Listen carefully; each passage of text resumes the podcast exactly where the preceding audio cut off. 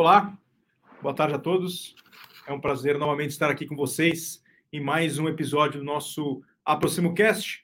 É, meu nome é Ricardo Feferbaum, sou responsável pela Imo Virtual é, e pelo a vertical de real estate aqui do, do, do. É, é mais uma iniciativa é, que nós fazemos aqui é, com foco é, em trazer mais é, informações e mais um bate-papo focado aí nos nossos clientes profissionais para ajudar cada vez aí a atender melhor os seus clientes e a ter melhores resultados. hoje eu trago um convidado muito especial, né, que é o Tony Gonçalves. Então, Tony, seja bem-vindo. Né, e acho que mais do que eu efetivamente apresentar, deixo para você falar quem é o Tony Gonçalves e o que o move. Olá, olá uh, Ricardo, obrigado pelo convite uh, ao Ricardo e, a, e, ao pessoal todo da Ima Virtual e a quem está a ouvir, que isto nós sabemos que hoje em dia passamos os dias sempre a correr e perder uma hora, entre aspas, investir uma hora do tempo estar cá uh, é sempre bom, é sempre bom para tentar evoluir. Quem é o Tony? O Tony pá, é, um, é um rapaz, entre aspas, de 36 anos que anda no ramo imobiliário há cerca de 15, 16 anos. E enquanto estive no ramo imobiliário, estive como consultor, depois de, tive como sócio de, de empresas, Tive depois na parte de liderança, na parte do marketing, pá, fiz um pouco de tudo na parte do ramo imobiliário e depois, a cerca mais, mais a sério, a partir do último ano, afastei-me da agência que eu estava, que era para o Clube aqui no, no Funchal, na Madeira, por isso é que eu tenho este destaque. Se não perceberem, é melhor pôr aí, que é para repetir, porque isto não dá para pôr legendas. Um, então, a partir de mais, um, mais ou menos um ano, pá, decidi sair, escrevi um livro e decidi ajudar os consultores pá, pelo país inteiro a faturar cada vez mais, através de mentoria, através de formação. Basicamente é isso. Em vez de agora o meu cliente, entre aspas, ser aquele que compra a casa, basicamente eu decidi ajudar, fui os consultores a faturar cada vez mais, uh, porque fui tendo jeito na altura, uh, ou pelo menos os resultados foram bons, é melhor dizer dessa maneira, os resultados das pessoas que tinham formação comigo eram bons, então decidi, pá, porque não ajudar mais pessoas, porque só ajudar as pessoas que estão neste imobiliário. Então foi a partir daí que surgiu a questão da mentoria, a questão da formação, uh, pois o Tony basicamente resumido em dos minutos é isso. Muito, muito, muito interessante. Eu achei justamente por isso é, que a gente convidou para poder compartilhar um pouco do, da sua experiência, do seu conhecimento, das suas ideias é, com o público, para que todo mundo possa também aí, é, encontrar alternativas né, para trazer melhores resultados. É, o primeiro tema que, que, eu, que eu vou trazer aqui é com relação ao cliente comprador, né? A gente sempre tem aí é, o comprador, o vendedor é, e tudo mais, que acho que é um tema é, super relevante. Né? É, e a pergunta é para onde a gente deve começar a criar, é, para criar uma relação aí é, com, com, esse cliente, como é que a gente cria uma boa relação é, com o cliente comprador? Sinceramente, não só com o comprador, também com o vendedor, mas estamos aqui a falar mesmo com o comprador, e é importante este tema porque o comprador muitas vezes é mal visto pelos consultores. Então, eh, por isso é importante muito, é muito importante este tema, muito sinceramente. E como é que nós criamos esta relação? Basicamente é assim importante se nós nos importarmos com as pessoas, se nós importarmos com o cliente, a, relação torna-se uma boa relação e o cliente não nos vai, uh, vai acreditar mais em nós, vai confiar e vai, vai querer ver imóveis connosco, mesmo que seja de outras imobiliárias. Agora, aqui a questão é quais são os clientes que, que me devo importar? Serão só aqueles que me respondem as mensagens? Será que são, que são aqueles que vão as visitas comigo? Uh, e é aí que, na minha opinião, acho que não é bem isso. Ok? Nós temos três tipos de cliente. Nós temos os clientes que nós não conhecemos, ok? Mas eles nos conhecem a nós. Temos os clientes que já estamos a falar e temos os clientes que já foram clientes, entre aspas, já fizeram escritura. E tem de importar com os três tipos de clientes. Então, os clientes que eu não conheço, pá, tenho de fazer marketing de conteúdo. Esses clientes que, que eu ainda não conheço, mas já me conhecem, já me seguem, eles têm de aprender comigo. Porque a partir daí eles já vão começar a ganhar confiança comigo. Os clientes que, que já estão a fazer visitas comigo, ok? E têm de dar mais do que aquilo que eu vou dizer que vou dar. E têm de entregar mais. Uh, e os clientes também, que depois já fizeram escritura, também basicamente é igual. Não é só fazer a escritura e depois, pá, tchau e até amanhã. Devemos manter esta relação. Por isso, uma relação muito emocional e basicamente tem tudo a ver com se importar com o cliente, se importar mesmo, se ele está a fazer a escolha certa para ele uh, e estar a fazer as coisas mesmo como se fossem os nossos pais a comprar, basicamente. Uh, porque os clientes sentem isso. Os clientes sentem quando o consultor está lá para, pá, para fazer a venda ou quando o consultor está lá mesmo se importando pelo, com o cliente. Por isso, basicamente Uh, a resposta mais generalista para isto, sinceramente, é, é se importar com as pessoas, é se importar com o cliente. Interessante. Parece simples, né? Mas acho que, acho que na prática a gente sabe que não é tão simples. Acho que, acho que é se, se importar e demonstrar que você está se importando. Outra pessoa tem que perceber também né, que você está se importando, tem que ouvir, tem que estar tá, é, muito atento a pequenos sinais. E aí também a gente tem uma questão da, da, da, da minha próxima pergunta, já que é a questão da confiança. Né? Então, acho que é, se importar também, é, de certa forma, é, gera aí uma relação de confiança. Acho, acho que a pergunta é como é que é a relação de confiança é, que o vendedor tem no seu tra trabalho influencia é, o que o comprador também pode vir a ter, a confiança que o comprador também pode vir a ter. Ok. Basicamente, a, a confiança que o cliente tem connosco, nós só, dizendo de outra maneira, nós só conseguimos confiar em alguém que nós gostamos. Nós, eu posso gostar de alguém que não confio, mas não consigo confiar em alguém que eu não gosto. Então, a primeira parte aqui é da parte do, de nós criarmos afinidade com o cliente. Como é que nós conseguimos criar afinidade com o cliente? Outra vez, por exemplo, através do marketing digital, através de, hoje em dia é muito mais fácil, através das redes sociais, nós conseguimos com que as pessoas já quase de um dia para o outro, uh, ou não de um dia para o outro, mas num ano, nós já conseguimos ser caras conhecidas na rua. Já conseguimos ser conhecidos. E nós não conhecemos a pessoa, só que a pessoa nos conhece. Então, a pessoa, o que é que acontece? Começa a ganhar confiança connosco. E depois, se basta quando a pessoa oferecer o contacto não estragar tudo o que já foi feito, as coisas acabam por, uh, pá, por serem levadas a bom porto.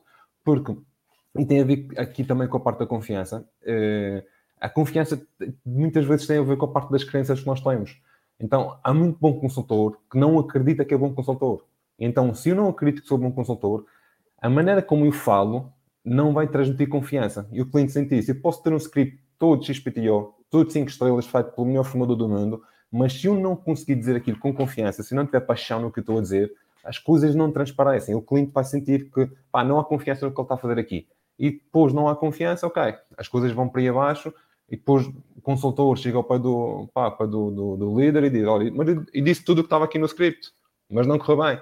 Então, nós às vezes, com tanta formação que existe, é normal acontecer isso, nós às vezes ficamos muito pá, lemos o que está lá no script e pensamos que as coisas vão correr bem. Não é bem assim. Também a maneira como nós falamos é muito mais importante do que o que nós falamos.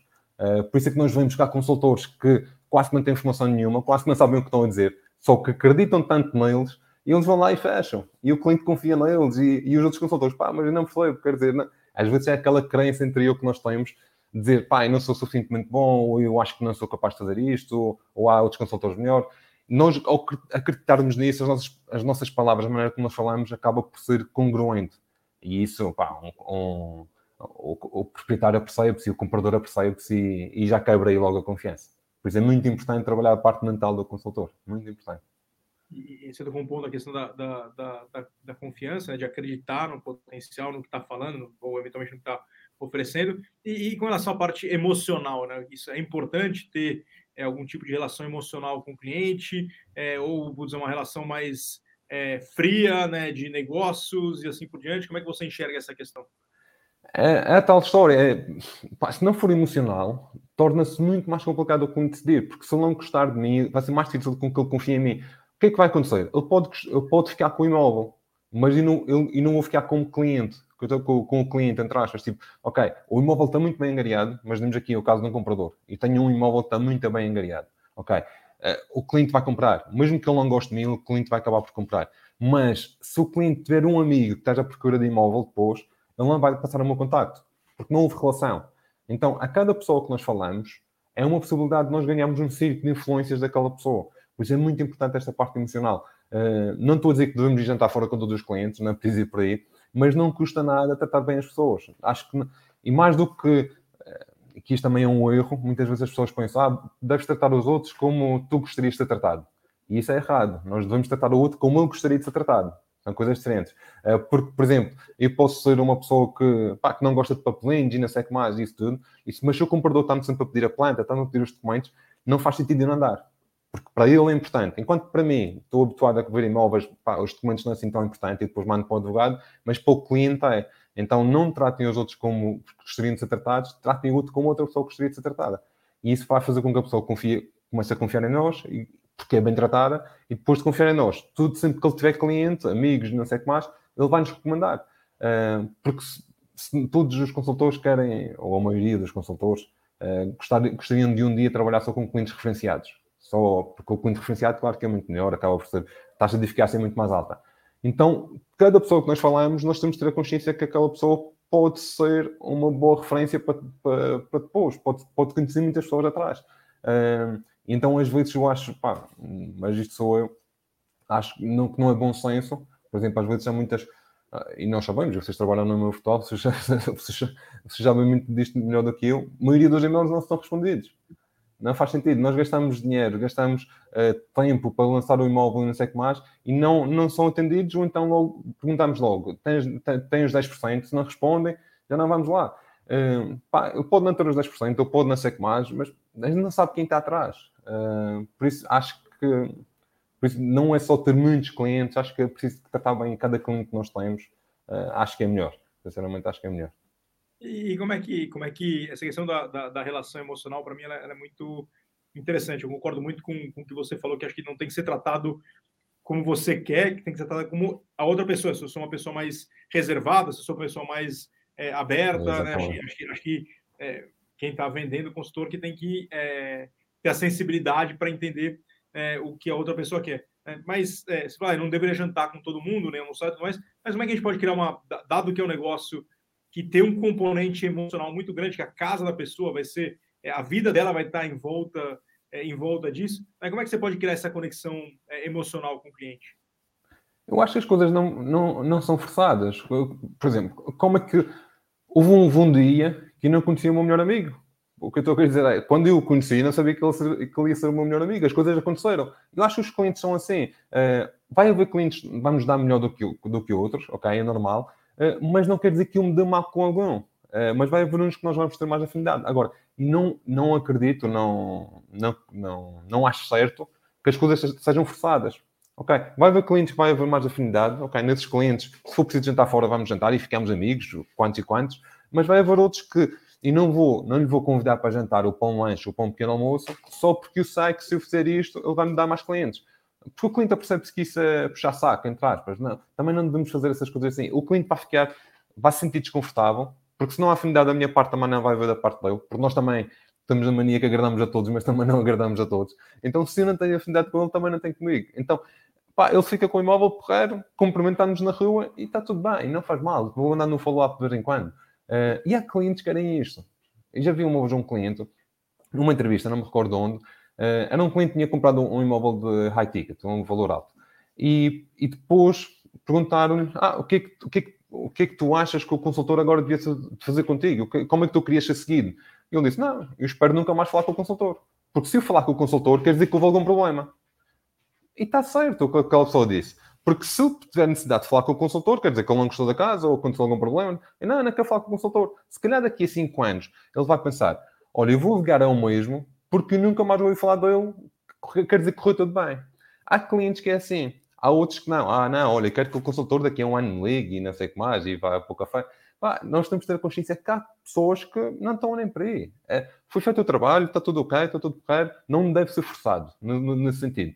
E o tentar forçar a um cliente destes, eh, forçar uma relação com um cliente destes, aí é que eu não consigo a referenciação. Uh, porque ele não, não, está, não está para aí virado. E está tudo bem. Interessante. A gente falou um pouco agora sobre, sobre ali o, momento né, da, da, da, da, confiança, da emoção e assim por diante. E com relação ao planeamento, né, qual é a importância é, efetivamente do planeamento dentro da rotina de um consultor é, imobiliário que quer ter aí, atingir grandes resultados? Assim, o planeamento é muito importante, principalmente, hum, e aqui já estamos a falar, se calhar, mais planeamento da carreira, se calhar, nem sequer é tanto do, do, do cliente comprador, não é? Mais o planeamento da carreira dele, não é? Ok. Sim, uh, isso é muito importante, principalmente a nível de visão estratégica, ok? Tipo, pelo menos uma visão a três anos, não deve ser a menos do que isso. Nós falamos muito a um ano, a um ano, mas de um ano é curto o suficiente para termos uma visão estratégica. Num ano não conseguimos chegar à carreira. Num ano conseguimos uh, começar a ganhar um bom dinheiro, mas não conseguimos chegar à carreira, ok? Por isso tem ter, a visão tem de ser a três anos. Mas depois tem de haver a trimestre e a semana e por dia uh, a gestão de tarefas, basicamente, é perceber, ok, depois de ter aquela visão há três anos, o que, é que, o que é que nestes três meses tem de acontecer? O que é que nesta semana tem de acontecer? E também nós falamos, estamos habituados muito a falar por mês, porque é normal, ok? Estamos habituados, mas mais do que por mês deve ser por trimestre. Uh, porque um mês também, uh, um, mês, um mês não é suficientemente curto para ver, para ver sentido de urgência. Um bom consultor tem que ter sentido de urgência. Não é só consultor, um bom empreendedor tem que ter sentido de urgência. Um mês é muito longo.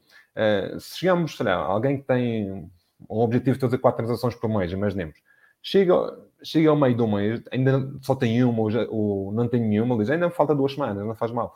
Pá, não há sentido de urgência. Enquanto se for por semana, se nós pensarmos, ok, esta semana tenho que fazer uma por semana, chega a quarta-feira, não tenho nenhuma, pá, só falta dois dias, tenho de despachar, só falta quinta-feira e sexta, tenho de despachar. Então, é muito importante saber o que é que, o que, é que nós temos de fazer naquela semana, mas a nível de visão estratégica, ok, mais de três meses, a três anos, uh, acho que é muito importante ver isso. Não... E depois, é importante planear, mas também é importante fazer. Porque há consultores que depois às vezes ficam muito tempo no planear, ok? E vão planeando e vão planeando, porque depois já se torna aqui num perfeccionismo uh, e tem que ser assim, tem que ser assim.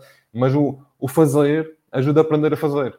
Então, eu não conheço ninguém que tenha aprendido sem fazer as coisas. Uh, por isso é muito importante também termos, ok, é, é preciso planear, mas pá, o, o, o, plano nunca vai correr como, como está planeado. Uh, é bom ter um plano para ter uma visão, mas o plano nunca corre, nunca corre como fica planeado. É, eu acho interessante essa visão que você falou dos três anos, né? Que eu preciso ter essa visão e, e depois é, acho que quebrar ela em unidades menores, é um trimestre, é um mês, é uma semana, é um dia, para que a gente também a gente sabe que o ciclo é, de venda é um ciclo longo, né? Então, se eu só contar é. ali, ó, então tá, eu preciso vender é, um imóvel a cada três meses, o, o, tempo que for. Então tá, então se eu ficar até o segundo mês e o vigésimo nono dia que eu não vendi ainda, eu ainda posso acreditar que tá tudo bem, mas não é verdade. Para eu vender, eu preciso ter feito todas aquelas, aquelas etapas anteriores e, e, e, é complexo porque é isso, é um, é um, é ciclo bastante bastante extenso, por isso eu acho, acho que essa questão do planeamento é, é, é super importante. É. E o que eles escolhem agora, o que eles estão a fazer agora, eles, pá, no mínimo, só vão receber daqui a 90 dias.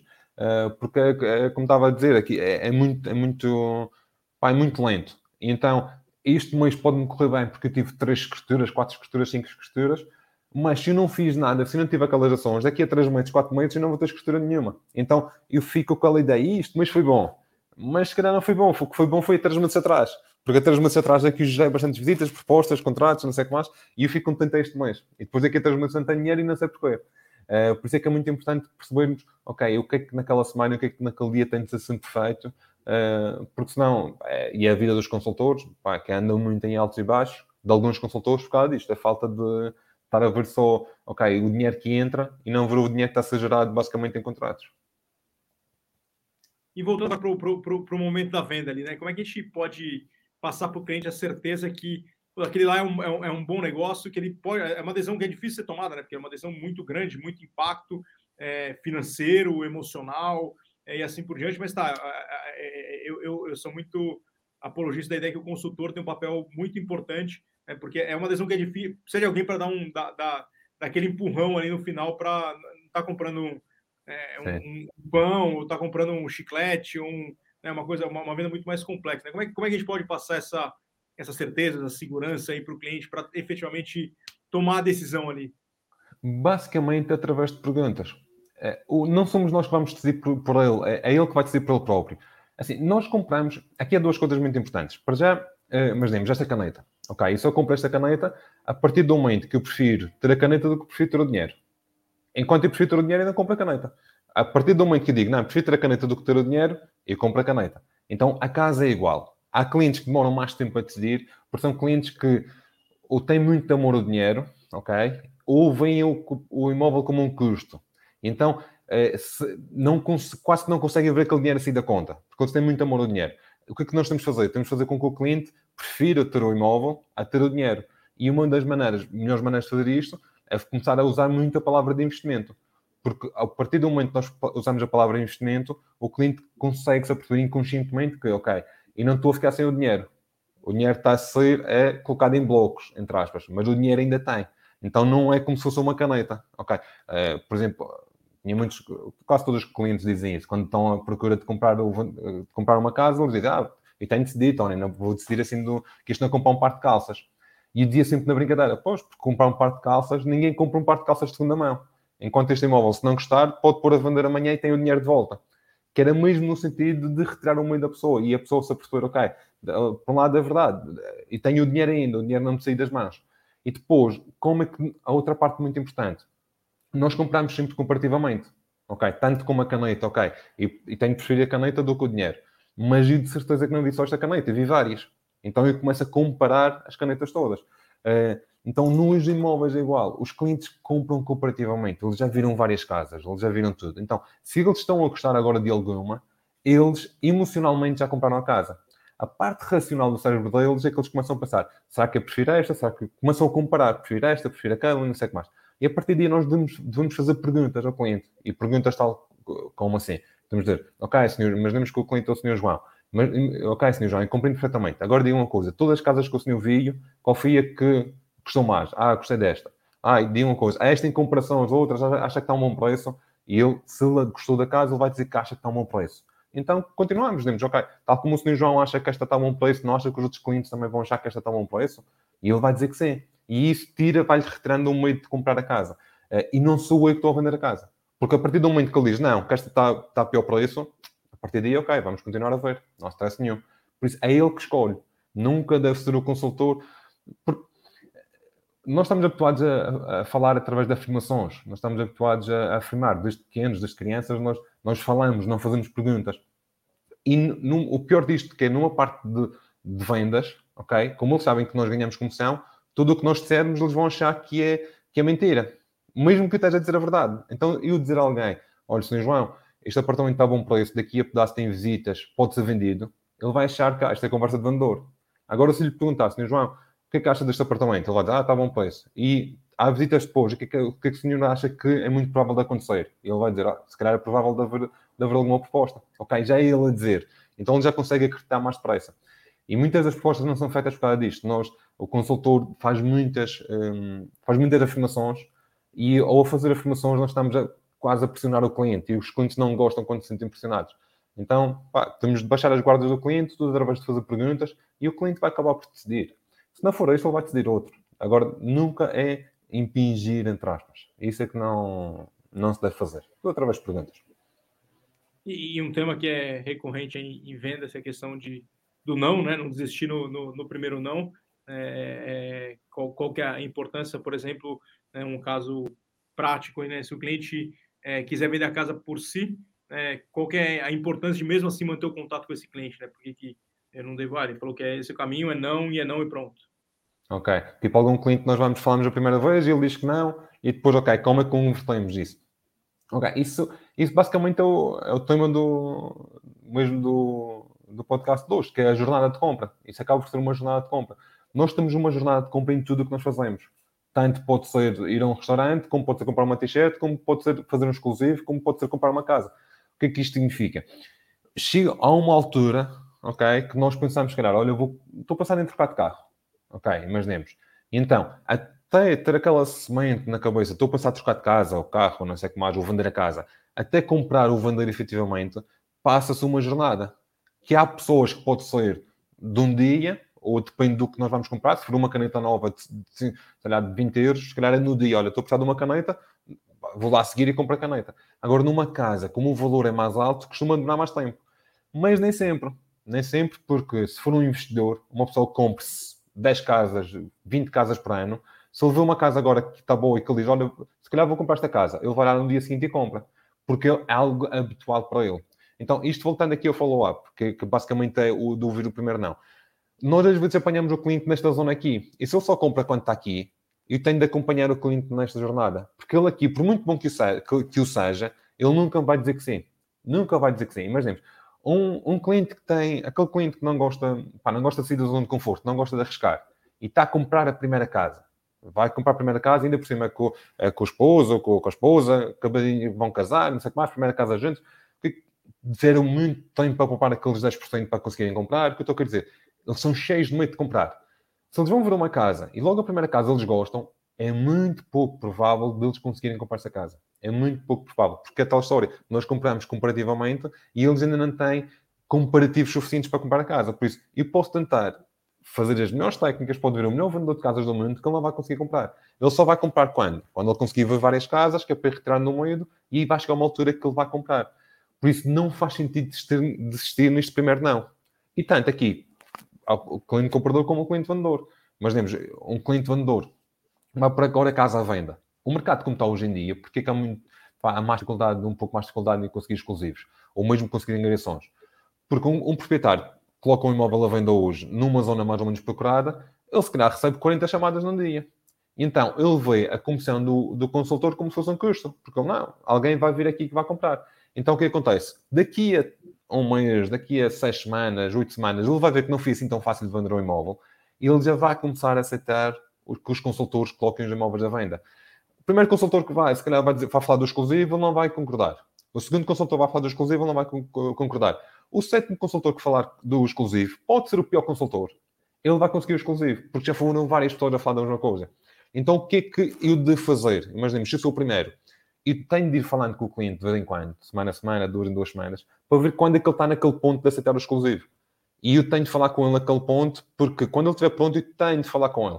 Então eu volto a falar com ele e aí consigo o exclusivo. É a importância basicamente do follow-up, porque é não desistir no primeiro não. Não, não faz sentido. Não faz sentido estar a procurar de um contacto, fazer a chamada e não sei o que mais, isso tudo, e depois o contacto ficar por aí. Porque se fôssemos nós, era igual. De certeza que quando alguém quer comprar carro, se, se, alguém já trocou de carro, já comprou algum carro, de certeza que não foi no momento que tivemos a ideia de comprar carro que fomos ao stand e compramos o primeiro carro que apareceu à frente. Até pode ter sido esse carro que compramos, mas de certeza que vamos ver outros quantos e vamos voltar lá para depois comprar. Então isto é jornada de compra. Todos nós temos uma jornada de compra dentro da nossa mente a funcionar. E nós temos de conseguir um, ehm, ter a sensibilidade de perceber o cliente em que, em que jornada, em que, em que faz a jornada de compra que ele está. Uh, é muito importante, é muito importante. Um, um, consultor que faça isto muito bem, pá, faz muitas vendas sem, sem se aperceber, sem, com muito menos esforço. Com muito menos esforço. Eu acho interessante o exemplo que você deu do, do, do cliente que falou não do exclusivo, ele falou uma vez, duas vezes, falou sete vezes, né? É, o que me sempre vem na minha cabeça nesse tipo de situação é que você pode ter sido o primeiro consultor, o segundo, o terceiro, o quinto, o sexto ou o sétimo, né? E você não sabe qual você é. Né? Então, você, vamos supor que você fosse o sexto, você precisaria só de mais uma ligação, né? É, então, acho que você precisa da sensibilidade e da persistência para realmente. É, é, obviamente que todo mundo queria ser, nesse exemplo, o seu sétimo para já ligar é, e fechar, mas nesse exemplo, estatisticamente, você vai ter um sétimo de chance de, de, de ser o, o, o, o sortudo uma sétima vez, né? Então, é por isso que existe um trabalho e, e, é complexo mesmo. É verdade, é verdade. É, é, por isso é importante sempre fazer novos contatos e isso, mas nunca esquecer os que já temos, porque o maioria do trabalho já foi feito. A maioria do trabalho já foi feito. Basta ir fazendo um follow-up e as coisas acontecem. E, e um tema que você falou, no, acho que no início, né, mas um pouco antes, né, sobre é, contatos são gerados e não são respondidos. Eu, eu, eu para mim, é uma coisa que pessoalmente e profissionalmente me deixa bastante indignado. A gente tem aqui é, reclamação de, de, é, de, Não reclamação, tem cliente que liga aqui no Imo Virtual porque fala: ah, tentei ligar um consultor, ele não me atendeu.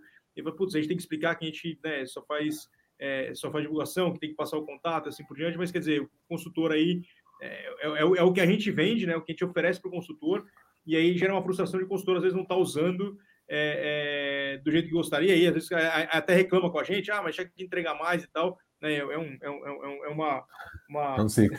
uma discussão, um ciclo contínuo. Né? Mas acho que a, pergunta aqui é mais em relação à questão de o consultor estar tá contactável é, a todo momento ou não, né? como é que a tecnologia pode ajudar é, efetivamente a melhorar e a, a facilitar é, o contato aí, é, é, eu acho que, né, pegando do nosso lado, obviamente a tecnologia facilita esse primeiro contato né, é, para quem está online, vendo imóvel, gerar o contato, mas depois o ciclo, esse é só o início do processo, né, tem o trabalho aí do consultor é, que realmente é importante. Né, então, como é que você entende que a, que a tecnologia pode ajudar nesse processo? Né, que soluções que a gente pode, é, que existem aí para ajudar o consultor é, nesse desafio? Eu não acredito, e não, não acho que seja importante, eu até acho que seja mau o consultor estar sempre contactável. Sinceramente, acho muito mal o consultor, por duas razões o consultor tem de conseguir, pá, ele tem de conseguir. Uh, porque há consultores que às vezes às 11 da noite e meia-noite estão a responder a clientes. E isso não, isso não faz sentido. Porque, porque perdem, nós somos só uma pessoa, depois perdem, pá, perdem relações em casa, perdem relação com os filhos, com a esposa, com o marido. Pá, não, não faz sentido. Acho que, e depois entram em burnout, depois, pá, acho que não faz sentido. Uh, e depois entra noutra coisa, porque se eu estou sempre contactável, uh, eu acabo por perder um pouco de respeito do cliente muito sinceramente, acho que acaba por perder um pouco de respeito ao cliente. Agora, uma coisa que nós respeito porquê? Porque o cliente pensa que eu nunca estou a fazer nada. Se estou sempre, se estou sempre disponível para, para falar com ele, pá, quer dizer que, que eu só estou quase a trabalhar para, para o homem. Agora, há outra coisa que é muito importante. Quando nós temos uma chamada não atendida ou uma mensagem, devemos responder. Se tenho um pedido de informação, devo responder. São coisas diferentes. Não custa nada. Se alguém me liga às 11 da noite ou recebo um pedido de informação à meia-noite ou às 10 da noite ou mesmo às 9 da noite, pá, não custa nada eu responder no dia seguinte. Ok? Agora, deixar sem responder não acho que faça sentido. Isso, eu acho que o problema não é deixar de responder. Isso é o sintoma. Porque nós às vezes vemos as coisas como o problema e às vezes não é o problema, é o sintoma. Eh, se há muitos consultores que recorrentemente deixam de responder, isso é um sintoma que eles ou não sabem gerir bem o tempo ou estão a precisar de ajuda de alguém para tratar dessas tarefas. Se calhar de um assistente ou formar equipa ou alguma coisa assim. Não é o problema em si. Porque o que vai acontecer é, ele vai tentar, muitas vezes, ele pode tentar começar a responder às 11 da noite, ou acordar às 7 da manhã ou às 5 da manhã para responder e-mails, e isso vai entrar em burnout. Vai, vai, vai tirar coisas da vida dele que também são importantes. Também é importante dormir, também é importante ver televisão, também é importante passear. É importante que, que, as pessoas tenham o seu hobby. Agora, é preciso perceber se eu não estou a responder pá, porque não me apetece, se eu não estou a responder por falta de... Pá, por falta de tempo mesmo, mas falta de tempo mesmo não é aquela falta de tempo, ai, não.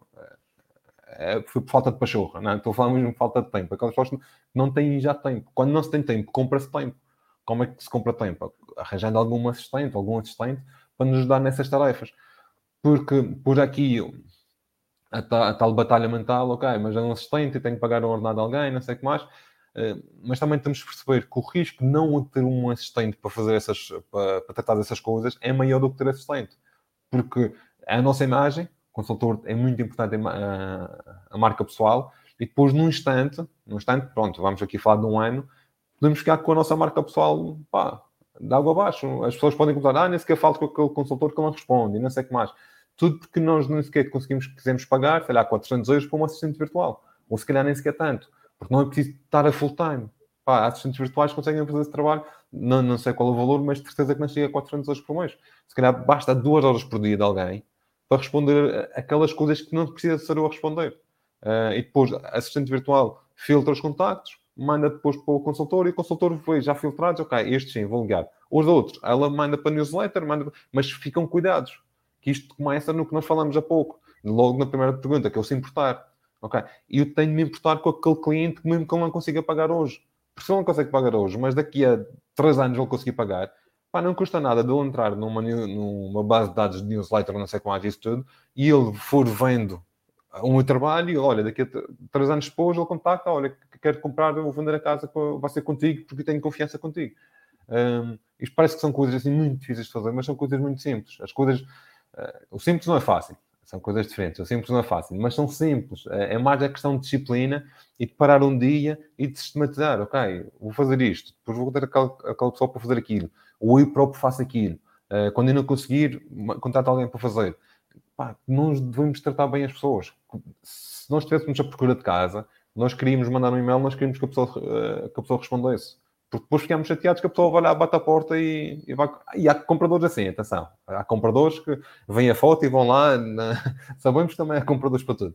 Mas há muitos que a responsabilidade é nossa. Se cada um de nós e somos muitos consultores, que isso é outra guerra, que há, há pessoal que diz que, que devemos ser menos. Uh, mas somos muitos consultores, por um lado, temos mais força. Se cada um fizer bem o seu trabalho, ok?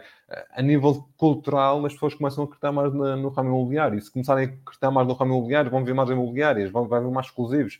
Pá, as coisas ficam todas mais facilitadas. Uh, por isso, basicamente, é se importar com o cliente e, ah, e ter, ter, bloquear tempo para mim porque depois entra aqui outra coisa, muito sinceramente, aquela, aqueles consultores que atendiam às 11 da noite, 11 e meia, não sei o que mais, eles já começam a, a ficar chateados com os clientes, porque os clientes não me respeitam, não sei o que mais, e o próximo cliente que amanhã às 10 da manhã, eles já respondem torto e esse cliente, coitado, não teve culpa. Porque nós já começamos a acreditar que estes clientes não respeitam o nosso trabalho. Não, foi aquele das 11 da noite. E tu atendes o telefone, por isso para a próxima não atendas. Eles ligam porque, porque os consultores atendem. Uh, tinha clientes que me ligavam às 11 da noite a partir do momento que eu deixei de atender, deixaram de me ligar. Eles ligavam quando? Quando eu atendia. Porque eu pensava, o Tony atende às 11. A partir do momento que eles percebem que, que não atendo, não se param de. E nem sequer foi preciso nenhuma conversa. Eles já perceberam-se. Perceberam-se que eu não atendo essa hora. E estou a falar 11 da noite, nem sequer é tanto. A partir das 9, 9 da noite, acho que não faz sentido já.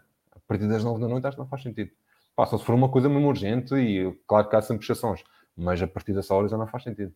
Pá, no dia seguinte, ninguém vai morrer. No dia seguinte dá para tratar das coisas.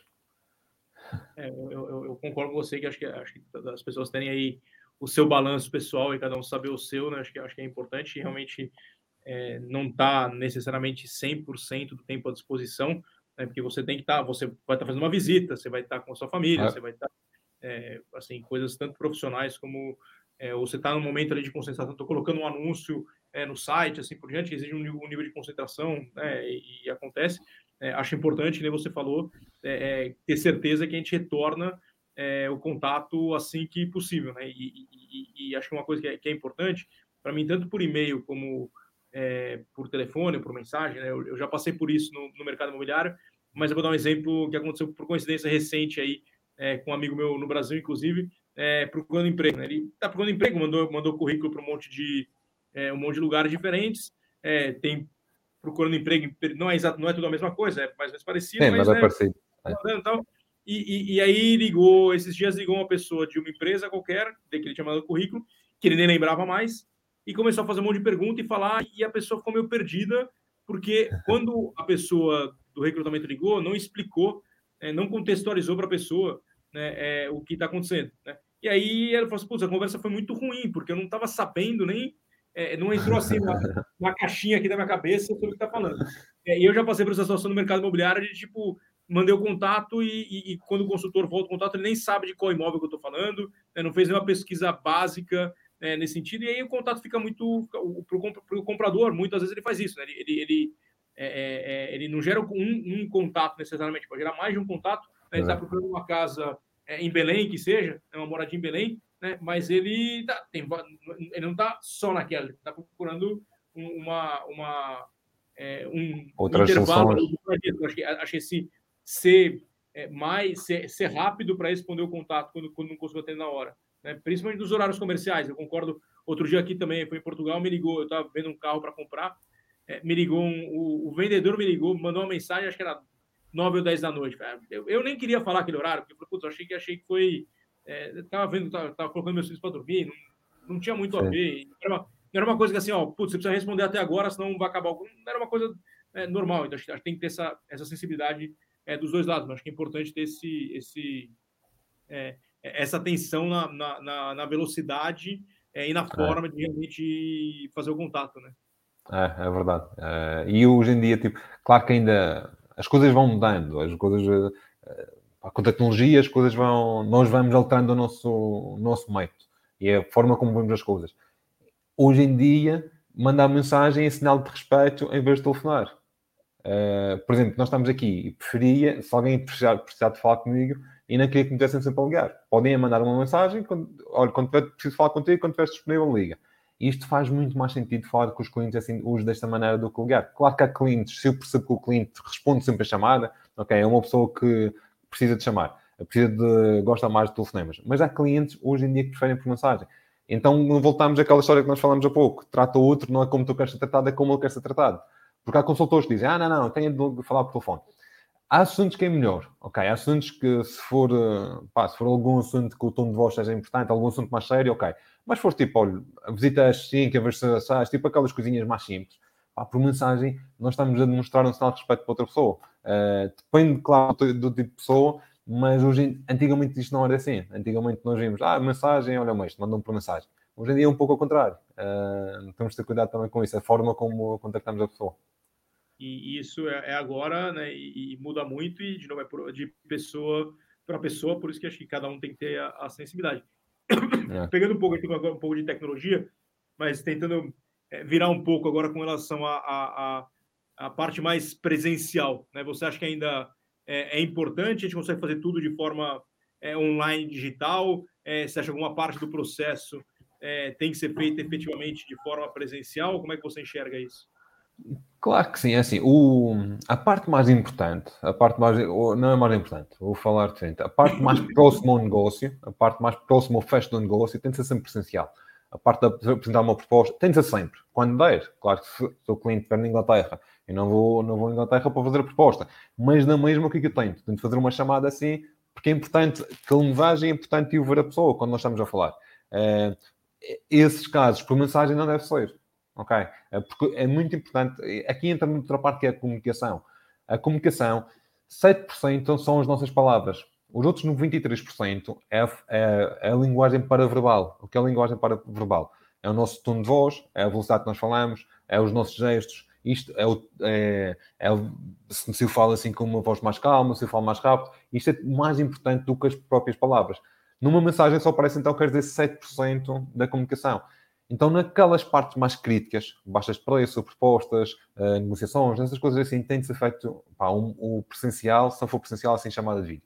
Uh, o resto, ok, para fazer um exclusivo, fazer um serviço, também pessoalmente. Agora, a parte mais afastada do negócio, da, da escritura, da negociação, eu acho que pode ser automatizada.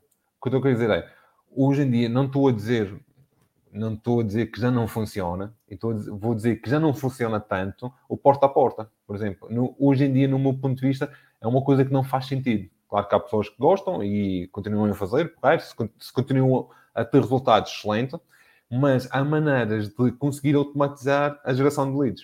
Uh, nós temos as chamadas frias, ok, mas através do marketing digital, através da promoção de e-mails, através de, pá, através de tantas coisas, landing pages, dá para conseguir atrair clientes vendedores ou compradores, depende do que tiver a procura. E é uma coisa que eu estou a dormir, estou, sei lá, pode ser as duas da manhã, e alguém que tenha saído do trabalho, está a fazer o download da landing page, vai ver vídeos meios e tal, não sei o que mais, e depois contacta-me porque quer vender a sua casa. Um, isso acho que essa parte da geração de contactos, sendo bem feita, dá para automatizar. Uh, não sendo bem feita, também vou ser sincero, é melhor estar na rua e fazer a, da, da, maneira antiga, porque não, isto é preciso, tem algum, pá, mas há cursos que ensinam isso, há formações de marketing digital que ensinam isso, e, só que no ramo imobiliário não é muito feito, no ramo imobiliário não é muito feito e acho que pá, é, um, é um oceano azul que está para aí para, preparado para, para, ser, para ser explorado. Uh, mas isso nunca vai tirar o, o relacionamento pessoal, nunca vai tirar de ir à zona de possivelmente ir lá ver as pessoas e falar com a história e tal, não sei o que mais.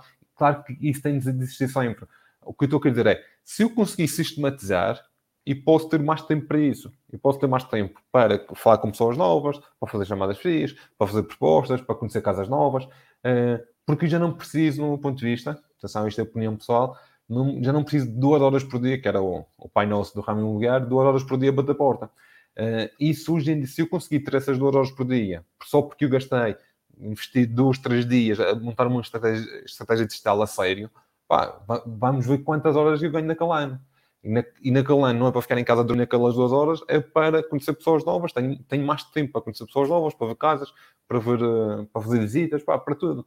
Uh, por isso, essa parte acho que conseguimos automatizar hoje em dia. Uh, a parte da, da, geração de contactos, sim. A parte mais próxima, a escritura, não. A parte mais próxima, a escritura, temos de estar sempre lá. Uh, por exemplo, eu não sou muito apologista da, uh, mas isso sou eu, outra vez, da, das visitas 360, sei que funciona e às vezes ser bom, mas ok, mas eu, eu acho que é uma, faz mais sentido uma videochamada, eu dentro do imóvel e o cliente fora, e lhe mostrar o que ele quer, porque eu estou a falar com o cliente, uh, porque acaba por ser mais pessoal, e isso acaba por ser mais pessoal do que ele estando nos Estados Unidos, ele vê 360 e ele nem sequer me contacta. Então, o que eu estou a dizer? Ele pode ver lá, o que é que, num, num vídeo 360, o que é que eles vão estar a procurar. Imaginemos que o, que o Ricardo está, vai ver uma casa num vídeo 360. O que é que vai estar a procurar? Do defeito. Pá, é normal, nós vamos estar lá a procurar do defeito. Eu tenho o tempo todo para ver defeitos. E se ver algum defeito, não vai pedir visita. Então, e era um defeito, entre aspas, que o consultor conseguia tratar. Imaginemos que era uma pequena umidade que estava lá e o cliente vendedor já tinha dito que ia arranjar aquilo. Eu não tenho o contacto do Ricardo, nem sequer nem tem contacto comigo por causa daquilo e afinal era uma coisa que ia ser arranjada. Uh, por isso é que as visitas 360 são boas, não estou a dizer o contrário, mas há aqui algum, não é, não, não, não é 100% eficaz. Uh, acho que muito melhor, ok, o cliente quer ver, há a possibilidade de fazer videochamada, o cliente liga-me, WhatsApp, pá, o cliente veio, o cliente quer voltar à casa de banho e volta à casa de banho, mostra, e já estou falando, é como se fosse uma visita, é muito mais pessoal. E se ele não gosta daquele imóvel, não faz mal, eu tenho um imóvel do vizinho para venda, e ele até compra depois do vizinho. Uh, porque o importante daqui, e isto, pá, estamos aqui mas no virtual, melhor do que vocês ninguém, uh, o importante de ter o imóvel, pá, no imóvel virtual, no portal, no site, não sei o que mais, não é vender o imóvel. O importante é gerar contactos, não é vender um imóvel. É importante que caia um e-mail ou caia uma chamada, ok? E é, nós às vezes tentamos vender muito o imóvel no, no portal. E, e, isso pode, o que é que vai fazer? Principalmente num portal. Não gosta deste, vai ligar a outro e já dá uma imobiliária. Então, é importante vender o imóvel, mas mais do que vender o imóvel, a curiosidade para ver contacto. Uh, temos de ter essa percepção, porque no, nós temos de de etapa a etapa. E o cliente, eu ainda não conheço o cliente nessa fase. E quero que eu, pá, eu ponha lá o e-mail que é para me contactar. Uh, eu acho que, acho que é mais importante dessa maneira. Acho Certo. Um ponto interessante que você falou no, no começo que eu achei que, que assim, ah, então, é, que a questão de porta a porta, a gente né, não, não tem que eventualmente investir duas horas por dia no porta a porta, assim por diante.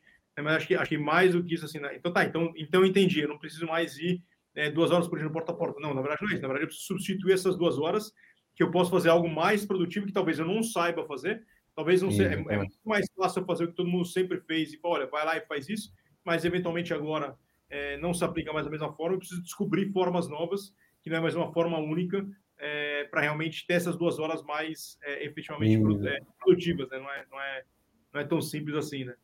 Exatamente, exatamente. E, e, e, pegando aqui na parte da, da, da, da negociação, né? é, é, pegando aqueles temas que a gente falou no começo, né, da parte mais emocional, né, como é que a gente pode trabalhar o, o, o comprador aí, tanto na parte mais emocional, né, como na parte racional, é, no momento aí da negociação? É assim, mesmo na negociação, como na parte da compra, porque a negociação, se formos na negociação em si, a negociação é algo muito mais emocional do que racional. Muito mais. Nós é que muitas vezes pensamos que a negociação tem a ver com números e não tem muito a ver com números. Eh, claro que pode chegar a uma altura que, ok, só tenho 100 mil, não consigo dar mais e o, e o, e o cliente vendedor só consegue vender por 32. O negócio não é feito, não há, não há maneira. Não, os valores, há negócios que não podem ser feitos mesmo. Mas a parte, a parte da negociação é muito mais emocional do que racional. Se nós formos através da razão, uh, pá, se for através da razão, por exemplo, ninguém comprava um Ferrari. Porque se, se, o objetivo de um carro é ir do ponto A ao ponto B, para que se vai dar 100 milhões para um carro? Um carro de 2 milhões faz o mesmo. Então, é emocionalmente. Nós escolhemos sempre emocionalmente. Uh, até a decisão de fumar é uma, é uma escolha emocional. Porque se fosse racional, racionalmente todos sabem que fumar faz mal. Então, se fosse racional, se as decisões fossem racionais, ninguém fumava, ninguém bebia bebidas alcoólicas, todos comiam de forma saudável e estavam todos quentes. Então, não, as decisões nunca são, são racionais nós gostamos emocionalmente, tomamos a decisão emocionalmente, depois racionalmente tentamos eh, justificar aquela razão.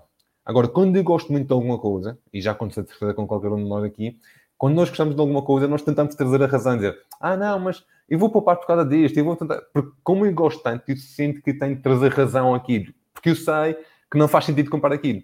Então, numa negociação é isto. É, por exemplo, um, um cliente que está a vender uma casa, sei lá, por falta de segurança. Ele está numa zona que não é muito segura. E, e a filha vem da escola de, de metro e passa por uma zona que não é muito segura e ele não consegue ir buscá-lo. Ele não está a vender por causa do preço. Ele está a vender por causa da, da segurança. Então é muito a venda é muito mais emocional do que racional, do que dinheiro. Uma venda numa casa nunca é sobre dinheiro, a não ser que seja investidor. Mas não mesmo se for investidor, os investidores são investidores porque gostam de se sentir investidores. Porque senão não eram investidores. Eles gostam de dizer às pessoas eu sou investidor e sei cuidar do meu dinheiro e não sei. Até as pessoas que compram carros mais baratos dizem: Não, eu não vou gastar tanto dinheiro num carro que eu sou inteligente e vou comprar um carro mais barato que faz o mesmo que eu estou eu. Então é pelo ego é, disfarçado, entre aspas, tipo, para me sentir: Não, eu, não te preocupes que eu, eu não, não vou gastar dinheiro. Quem compra carro caro compra por ego, quem vende, compra barato também por ego. E está tudo bem.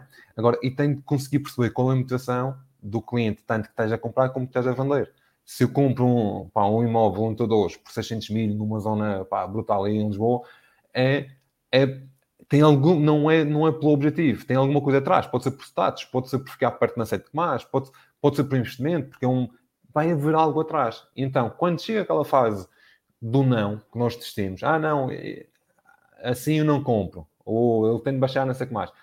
A negociação começa aí. Nós pensamos que isso aí acaba a negociação, mas a negociação começa aí. Nós, nós temos pensar, ok, é não com estas condições.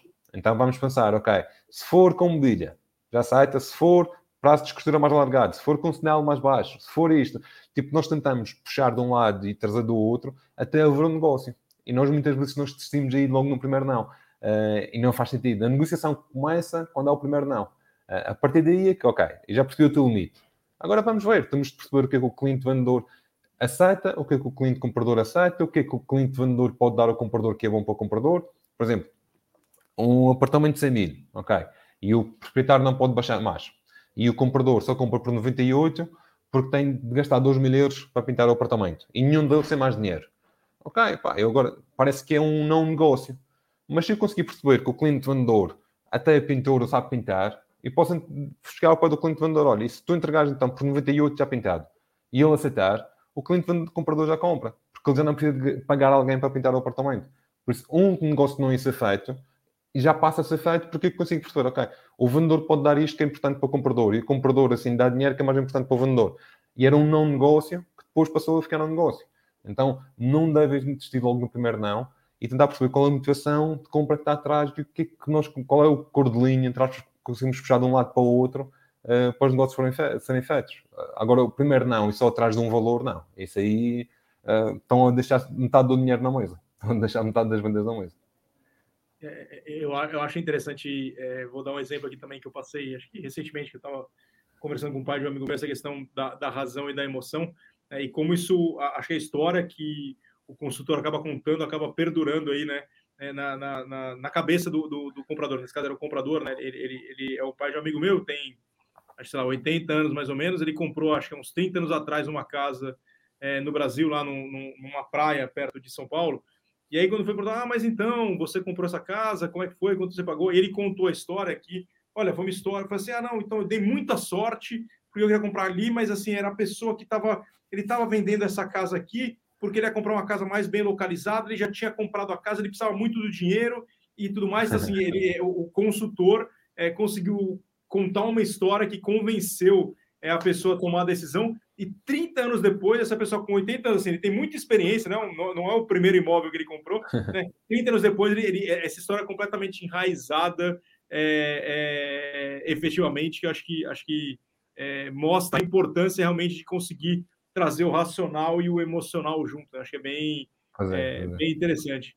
É... Não, é importante. A parte emocional é sempre importante no... em qualquer decisão, em qualquer decisão até pá, tem uma decisão se eu vou comer peixe ou comer carne, ou se eu vou beber um café, se eu vou beber uma bebida alcoólica. Eh, isso está tudo a ver com a nossa parte emocional do cérebro, é tudo a ver com a nossa parte. Nós é que pensamos que somos muito racionais e tal, mas não. O que é muito mais através das emoções, é muito mais através das emoções. O, o, o, Tony, tem um comentário aqui que é mais ou menos uma pergunta, mas está aqui. É, Tony Gonçalves explica esses geeks do real estate, que o mais importante nesse negócio é o sol e a chuva com um aperto de mão e um sorriso. Não sei se tem um comentário aqui para falar a respeito. Não, eu penso que deve ser, penso que deve ser sobre, o, sobre as imobiliárias que estão a surgir de aquelas imobiliárias mais as PropTechs que, que dizem que é 3 milhões de comissão e depois o cliente vai lá diretamente, porque isso acaba por ter concorrência à, à mediação imobiliária. Eu acho que o que ele tem a ver, acho que o que está aqui a dizer é um pouco isso, hoje de Fanini. Uh, e basicamente é verdade, pá, a mediação imobiliária tem de ser feita é, basicamente temos aqui uma hora a falar sobre isso, que é muito importante o emocional, é muito importante o, o, o, cara a cara. É importante nós conseguirmos automatizar as coisas através do, do, do marketing digital. É muito importante nós conseguirmos automatizar as coisas porque compramos horas e não só por comprar horas, mas também é, não é tão chato do que estar alguém, por exemplo, eu estou aqui e alguém vinha bater a porta. Ok, torna-se mais chato. Eu prefiro receber um e-mail que depois vejo. É, por isso é acaba por nós Hoje em dia já nos comportamos mais dessa maneira. Agora, na parte mais próxima do negócio, na parte mais próxima do negócio, isso nunca vai sair, nunca vai. Uh, a tal história, em vez de, falamos há pouco, em vez das visitas de 360, eu acho muito mais, uh, pá, muito melhor serviço o consultor ir lá, fazer uma videochamada com o cliente. O cliente está nos Estados Unidos, fazer uma videochamada e o cliente veio, o cliente, olha, mostra a sala outra vez e volto lá. Há sempre aquela relação. Uh, claro que vai existir, e, está a começar a existir e vai existir sempre as PropTechs, mas acho que devia de haver mais, pá, e, e aqui é entrar noutro, noutros lados, mas devia de haver mais, mais diálogo, mais, uh, porque os consultores, isto se calhar é o único ramo, se calhar é o único ramo, o único sector, que quem está mais interessado na, na, em tornar o ramo profissional e que haja leis são os próprios consultores. Uh, se nós formos ver sempre que alguma coisa, há ah, uma lei nova, não sei o que mais, é os trabalhadores desse sector que dizem, ah, não quero mais leis, não quero isto e isto acho que é o único ramo, o único sector que são os próprios profissionais, as próprias pessoas que trabalham nisto, dizem, não, pá, isto tem de ser regulado, isto não pode ser, porque isto, isto é uma bola de neve, ok? A partir do momento que, que é mais regulado, os consultores vão uh, conseguir trabalhar melhor, as agências vão ser melhores, o cliente vai se aperceber disso, o cliente começa a, a acreditar mais na, nas imobiliárias, e depois é uma bola de neve, ok? Depois é melhor para a virtual, é melhor para as imobiliárias, é melhor para o consultor, é melhor para o cliente, é melhor para o Estado, é melhor para todos. Uh, Por isso, acho que nunca vai deixar de existir uh, essa parte de, de, se calhar tem que ser moldado, tem que ser feito de maneira diferente, porque também compreendo que haja pessoas hoje em dia que, pá, como existe o Airbnb, ok, pá, em vez dos hotéis, também acredito que haja compradores que preferem não ver o consultor à frente. Ok, também é, é verdade que isso, que isso pode vir a existir. Uh, acho que deve haver mais diálogo, deve haver mais diálogo, deve haver, deve haver mais, uh, deve haver mais, uh, pá, que é para tornar mesmo isto mais, mais profissional. O, o, nos Estados Unidos, no Canadá, quando alguém quer pôr a casa à venda, basicamente a primeira pergunta que vem à cabeça deles é com quem é que eu ponho a venda? Enquanto que em Portugal é, ok, eu vou vender sozinho ou com alguma imobiliária? É, ainda temos esta fase. E depois, é, vou vender imobiliária em aberto ou exclusivo? Então nós ainda temos aqui dois patamares para passar. Enquanto no Canadá, nos Estados Unidos, é logo, é, vou, vou por com quem? Já sabem que é só com um. Claro que isto é cultural, não é de um dia para o outro, mas se não formos nós, se não formos pá, o consultor, se não for o sector a tentar profissionalizar isto, pá, já, já se está a ver que a nível da à espera do Estado não, não vai conseguir nada. Por isso acho que tem de ser nós e há uma boa franja. Hoje em Funini tem, tem tanta malta lá todos os dias a, a lutar pelo, pela profissionalização do, do ramo. Eu acho que acho que chega, acho que está na altura, acho que está na altura de todos juntos, ok? Criar uma boa mesa, falar ver estratégias uh, e pôr, pôr isto num lugar que devia estar, tornar o ramo não, não num mal, mal menor, que é os que os clientes pensam, para, para, ser algo necessário. Uma pessoa, quando quer por acaso a venda, não, tem de pôr como imobiliária. E, isso, tem de ser nós a fazer isso. Uh, não, não é mais ninguém. Tem, tem de ser mesmo os, os profissionais deste ramo têm de fazer isso. Quem tem força suficiente para ser os profissionais deste ramo. Eu, eu acho que aqui a gente tocou, é interessante, vários temas que a gente discutiu ao longo do, da conversa, né, desde da razão e da emoção, né, desde o presencial e do, e do digital, né, é, é, que eu acho que eu, eu acho que é, e, e, a minha opinião que acaba sendo a, a visão do imóvel virtual também é do papel do consultor é, dentro desse processo. Né. Eu, eu, eu, eu passei, eu estou aqui em Portugal faz três anos mais ou menos, passei por esse processo aqui é, para tomar uma decisão né, de, de, compra de imóvel e tudo mais. É, é, também já tinha passado no Brasil, já trabalhava nesse mercado no Brasil, é, e claramente o consultor é, na minha opinião, tem um papel fundamental que é o que a gente falou, para conseguir é, entender né, efetivamente qual é a emoção que gera, que nem você falou, ele está querendo, ele tá querendo é, se mudar porque a filha dele passa por um lugar não seguro, né, ele precisa perceber isso, e às vezes nem o cliente percebe, né? Então, saber perguntar, saber ouvir, né, saber, saber ter, ter empatia, saber é, se importar com aquele problema do cliente, falar assim, ah, realmente isso é um problema. Né, realmente isso aqui, é, eu me sensibilizo com a sua preocupação e eu vou encontrar para você uma solução para o seu problema.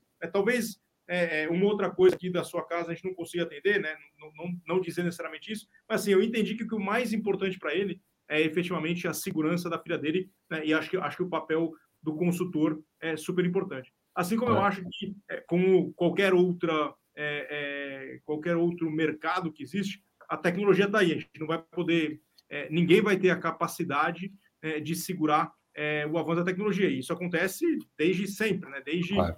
se a gente pegar nesse mercado, é, se anunciava em jornal. É, o, o, o, mercado imobiliário sempre investiu para trazer contato, anunciava em jornal, fazia porta a porta, distribuía panfleto. Né? E aí, é, é, que nem a gente falou, essas duas horas que eu faço porta a porta, agora, eventualmente, eu vou passar duas horas refinando o meu anúncio na internet para conseguir é, atrair mais atenção é, e assim por diante. A gente muda a forma de fazer. A forma como é. nós, do mundo virtual, acreditamos é, que a gente tem que dar, empoderar né, o consultor para que ele consiga ter melhores resultados. Eu, é, é, é, um, é uma rotina que ela é bastante complexa e que exige muitos conhecimentos, desde negociação, desde tirar uma foto, é, desde fazer é, é, conhecimento de tecnologia, desde atendimento ao cliente, desde financiamento. Assim, é um processo que é realmente é, complexo e complicado. E a gente tenta do nosso jeito, obviamente, dentro das limitações que a gente tem, né, oferecer conteúdo, trazer um podcast, trazer um, um evento como o Aproximo, é, fazer, uma, fazer uma academia, que a gente faz academia, é, conteúdo, é, é, é o, o, nosso blog, assim por diante,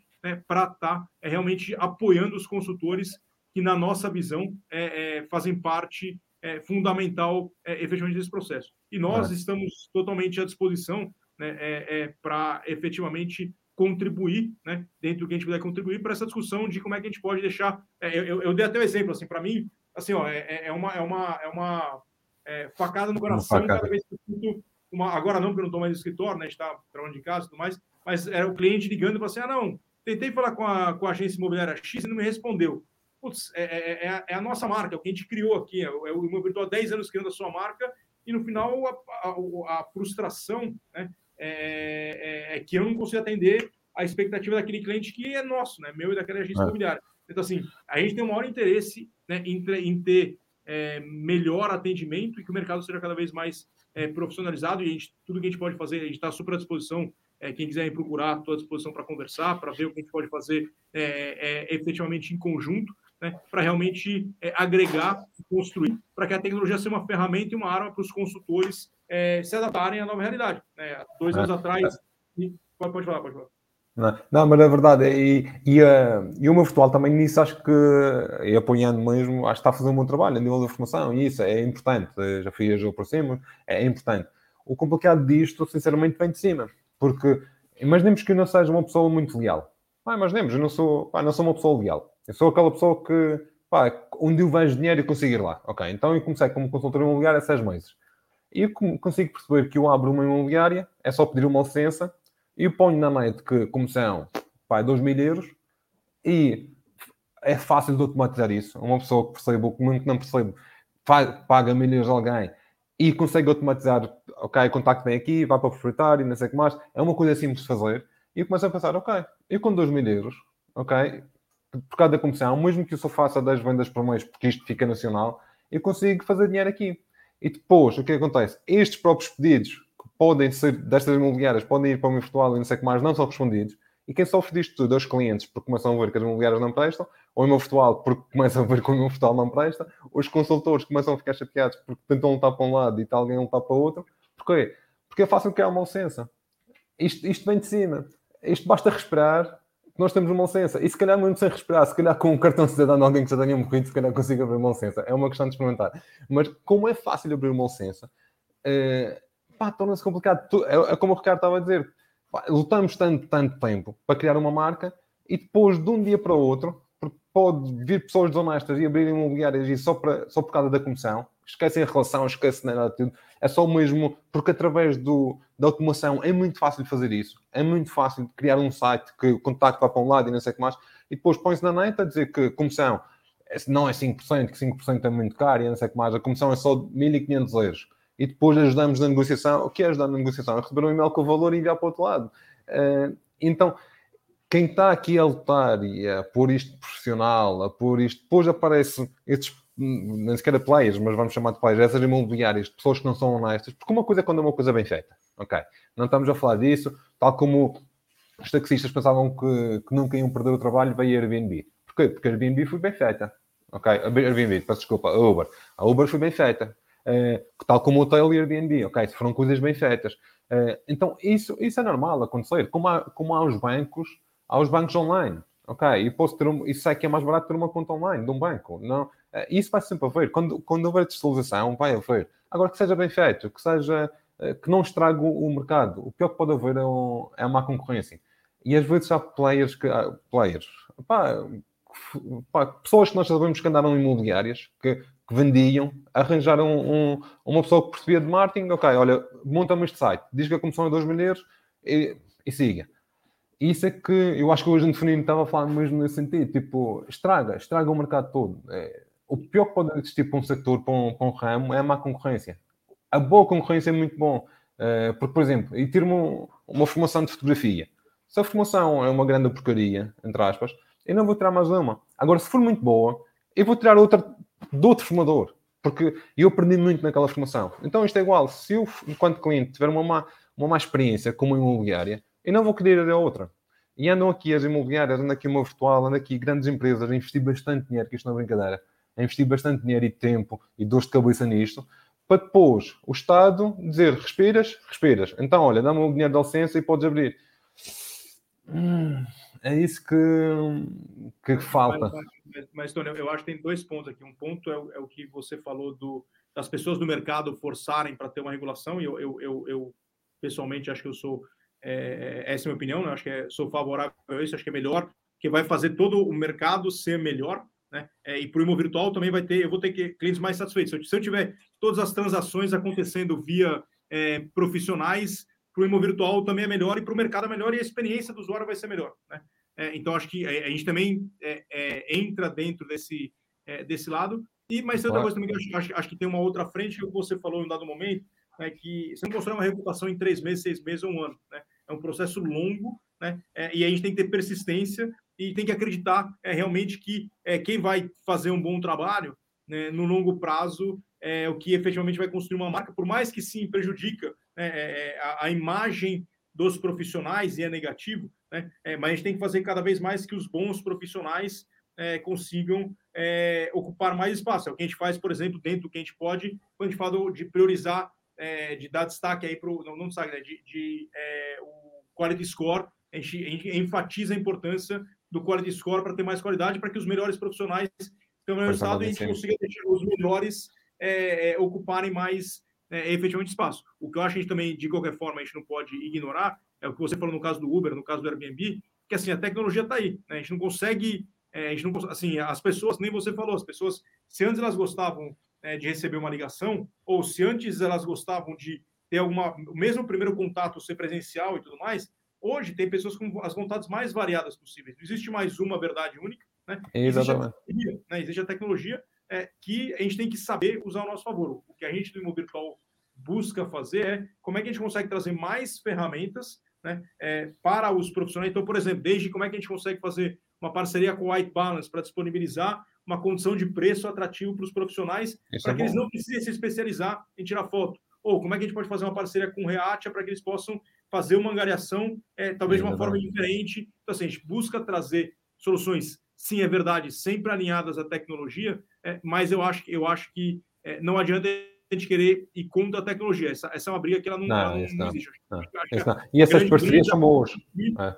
A gente conseguir é, entender as particularidades do mercado imobiliário. Né? É, e aí eu vou dar um exemplo da pessoal meu. Eu, eu, eu trabalhei no, no, Brasil, no, no Viva Real, é, é, alguns anos antes, antes, de vir aqui para Portugal. O Viva Real, para quem não conhece, é um portal, é um portal líder é, de mercado no Brasil e tudo mais. E logo, um pouco depois que eu entrei lá, minha mãe queria vender o apartamento dela no Brasil. Né? Ah, você trabalha no Viva Real, então resolve o problema. Já estava há cinco anos sem vender, o apartamento era horrível, mas assim, agora você deve conhecer esse desafio. O primeiro desafio, a primeira discussão que eu tive com ela, depois de eu estar, acho, seis meses mais ou menos no Viva Real, foi assim: você precisa colocar o seu apartamento exclusivo. Aí você já sabe como é que foi a conversa depois, né? Ah, então, obrigado, meu filho, vou fazer isso. Assim, mas por que eu vou colocar exclusivo? Mas por que, que, eu, por que, que, que diferença faz? Eu só, assim, aí depois eu convenci ela, não vender um exclusivo. Na verdade, o apartamento tinha várias outras características. Assim, mas assim, é, é um, é um processo que é longo. Né? É, e, de novo, é. eu acho é um, é um processo que o primeiro não é, vai existir. Né? É, e a gente precisa tentar o máximo possível. Por isso eu falei, acho que, acho que é, a gente, nós, no Meu Virtual, nos colocamos à disposição dentro do que a gente pode efetivamente fazer para apoiar os consultores, para apoiar os, as agências e os agentes imobiliários é realmente nesse desafio que não é pequeno. Né? É como é que a gente pode usar a tecnologia para nos apoiar. É... é... isso mesmo, é para nos apoiar. É isso do white balance, é excelente, da Reatia, e são tudo coisas que eh, quando nós vamos ter com o cliente, o cliente fica, uau, conseguimos fazer aquilo, uau, ok, bom, é isso sim, eh, não devemos é extrapolar, uh, e que não, não estou a dizer que a Mostral faz isso, a Mostral está a criar boas parcerias com, está com o White Balance, é importante, com a Reatia é importante, ok, isso é bom. Uh, é, é mais a entrada dos novos, das novas imobiliárias que, que estraga isto. Porque é tal coisa, nós andamos a lutar e o meu anda a lutar por isto tudo e depois. Ah. Mas, mas a entrada das novas imobiliárias, que você falou, ela não depende da tecnologia, não, ela depende de uma regulação que diz.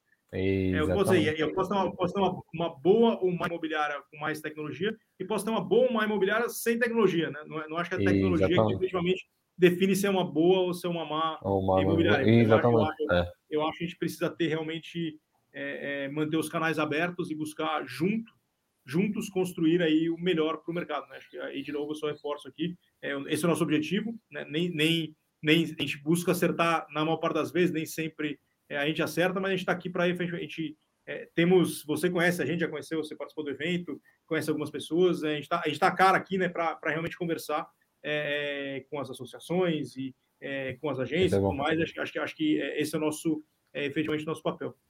É, isso é Mas é isso, Tony. Acho que, acho que obrigado aí é, pela participação, obrigado a todo mundo que participou é, aí com a gente, pelas obrigado, e comentários que, que foram feitos.